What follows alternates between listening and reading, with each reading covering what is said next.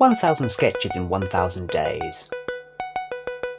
Day 29. Sketch 347. The Confectioners.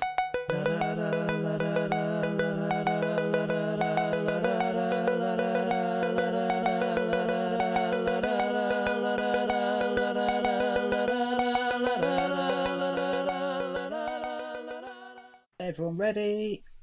Right, this one appears to be a two-hander, and for that I should very much like Simon to play Bolden and Laura to play Peterson. Right. Can you tell me anything about my character, Alistair? They say some words. Interesting. Any accents or Irish? Um, okay. Uh, I'd I'd say mid south. Okay, I can I can do that. I can do that. Excellent, excellent. I look forward to hearing it. Now, Peterson, I must say we're very pleased with your work on the new range.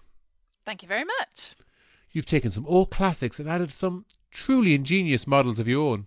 I think this could quite possibly be the best batch of Kinder Egg toys we've ever produced. Oh, you flatter me. But I confess I was quite pleased with the Safari Catwalk collection. Oh, they are exquisite. So finely designed and such wry personas. I have a leotard leopard on my bedside table. Yes, all 100 of your Kinder toys are truly wonderful. There's only one slight concern I have. Oh, what's that? If you put them all together, they make a gun. Are you sure? I'm quite sure, Peterson. Collect the whole set, shove them all together in the right order, and you effectively get a high powered assault rifle. Fedora Flamingo acts as the bullet. It's pure coincidence, sir. And I suppose we'd consider it a bad thing? Afraid so. I've been in the toy slash confectionery slash surprise industry a fair while, and whilst public opinion has changed over that time, along with certain parameters, it is still considered poor form to supply children with functioning firearms. It's just one of those no-go areas for toys. Same as with drugs and fanny. US or UK, Fanny, sir? I was thinking UK, but US is a pretty close second. Not a good angle for a plaything, the erogenous zones. But still better than ballistic weaponry. It is an infuriating coincidence, but surely most children will never find out that toys make a gun. Well, I did. I was just carrying the toys over to the window to get a better look at the adorable wink on Frilly Bolero Coyote, and I slipped on one of those little plastic egg things and dropped the whole lot. When I picked them up, hey ho, a sizable gun. I could change one of the toys? Don't you dare. I will not see a single one of these masterpieces altered in any way. I'd far rather risk the chance of equipping kids with the tools of instant death than destroying true art. Here's an idea. Why don't we make the chocolate so unpleasant that it would be impossible for anyone to eat enough to get all the toys? More unpleasant. Good point, sir. Well, we could put in a note. And no to stop children realizing that they can put all the toys together to make a gun. Yes. Interesting. What might it say? You can't put all the toys together to make a gun. Yes, that ought to do it. Congratulations, Peterson. Your toys will take their place in the special display cabinet with every single toy from the Kinder Corporation's glorious history. Oh, that would be an honour, sir. I'll just pop mine on the top shelf. Whoops!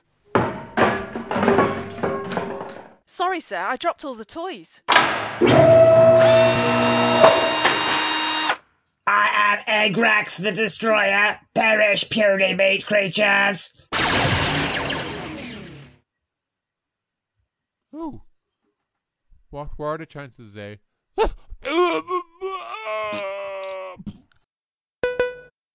See, Dan, that's how your character dies at the end of a sketch. Yes, You know? yes. That was some splendid death rattle work there, Oh, Si. oh Robert De Niro over there. Wonderful. I didn't spot there was a robot there. So well, you cast yourself perfectly. I mean, Yeah. you would have cast yourself out. Anyway, Dan's on his apple now. This is important breakthrough. Dan's eating the tiny, tiny apple with his tiny paring knife. what I Oh, actually, when what I this- actually did then was put a bit of apple into my mouth, think about something to say and then take it out again. So I'm now hog- holding Damn a kind of warm and slightly soggy piece of apple. Well then, I can't I d- can't remember when we wrote this sketch, but it feels like it was a long time ago.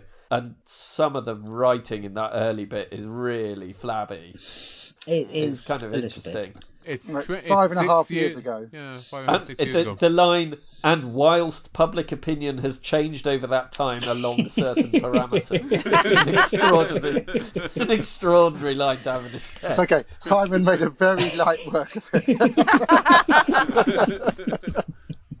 Thank I you. bet- I, I, I'll take it as a compliment. Yeah. On the plus side, yeah, I like the idea that in the Kinder Surprise offices they would just have eggs lying around the floor, acting as trip hazards. Yes. Yeah. Oh, there's presume one it thing was his that's really bedroom. nice in the sketch. Good. That whole bit about so finely designed and such wry personas. it's just weird. That's not my personas is good. Unless it's personae, of course. Then that, is that your argument? No, no, not my argument.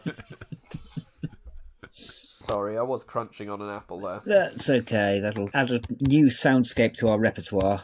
Oh, oh, I did. I was recording. I'm sure I was. Oh, oh, I am recording. It's fine. 1000 Sketches in 1000 Days was written by the Albion Basement. It was performed by Laura Taylor, Alistair Turvitt, and Simon Toohey. It was produced by Alistair Turvitt. The music is by The Evenings. See you tomorrow.